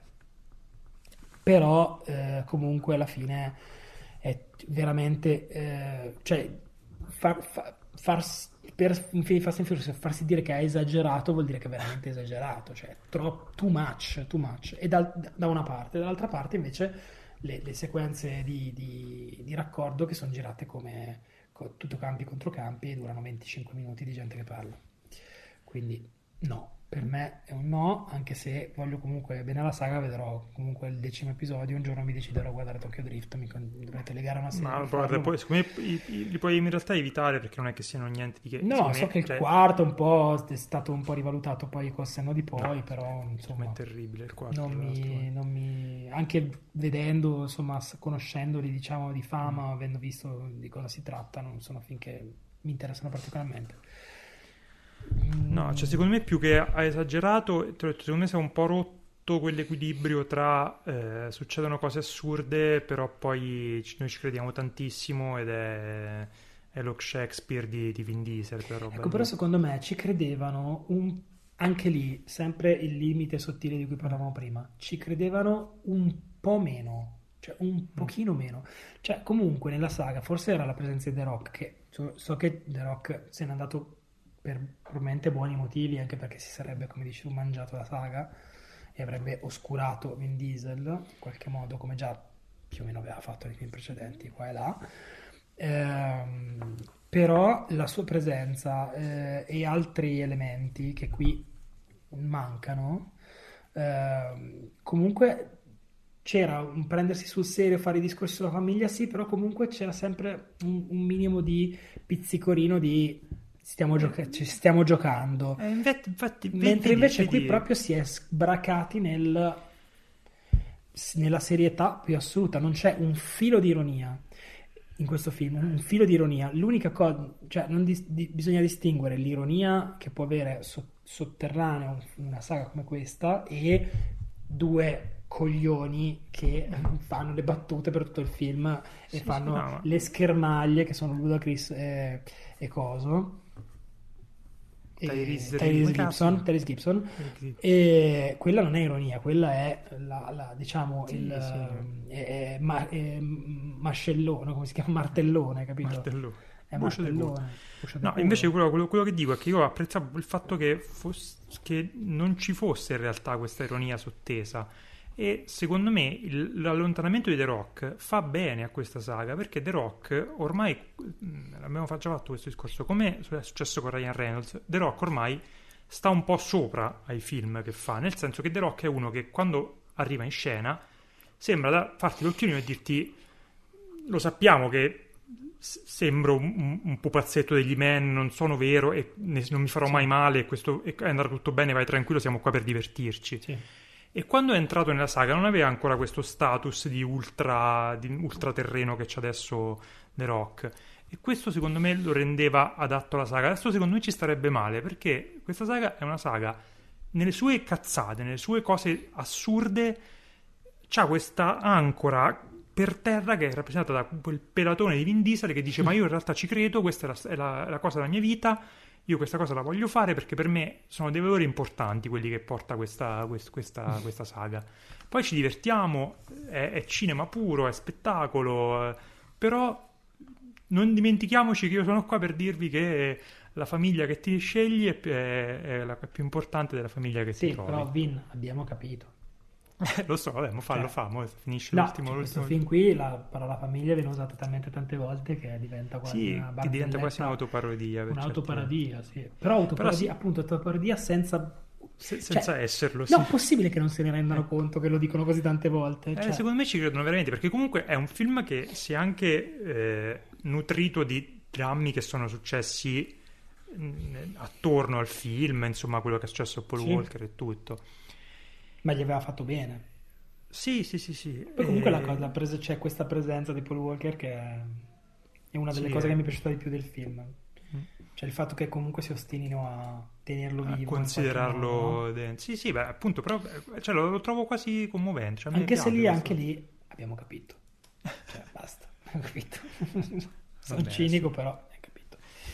Bene, oddio, abbiamo finito. Questo era, eh, adesso lo dico bene. F9. F9 The Fast Saga. Ok, ci sono. E siamo andati lunghissimi, mi dispiace per eh, chi ha avuto il coraggio e, e la sfortuna di arrivare fino a qua.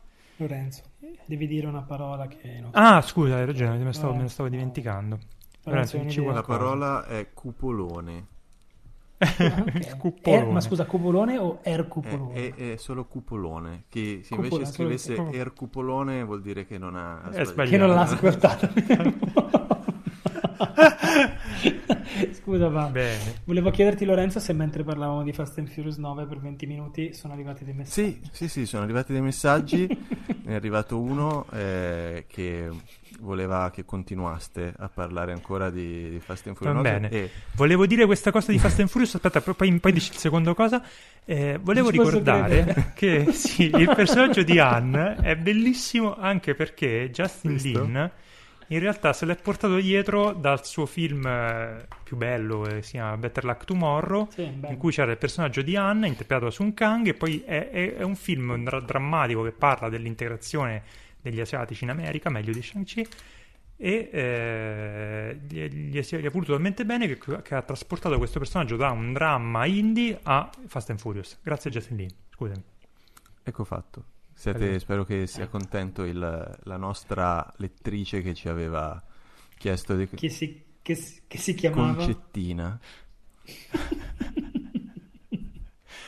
Non faremo battute sulla provenienza. C'era qualche altro intervento esterno, Lorenzo? Possiamo No, direi dire- che possiamo chiuderla, possiamo chiuderla qui. Però se volete il vabbè. prossimo- la prossima puntata, se si arrivano abbastanza cupolone, la prossima puntata sarà monotematica dedicata a Fast and Furious dall'1 al 9.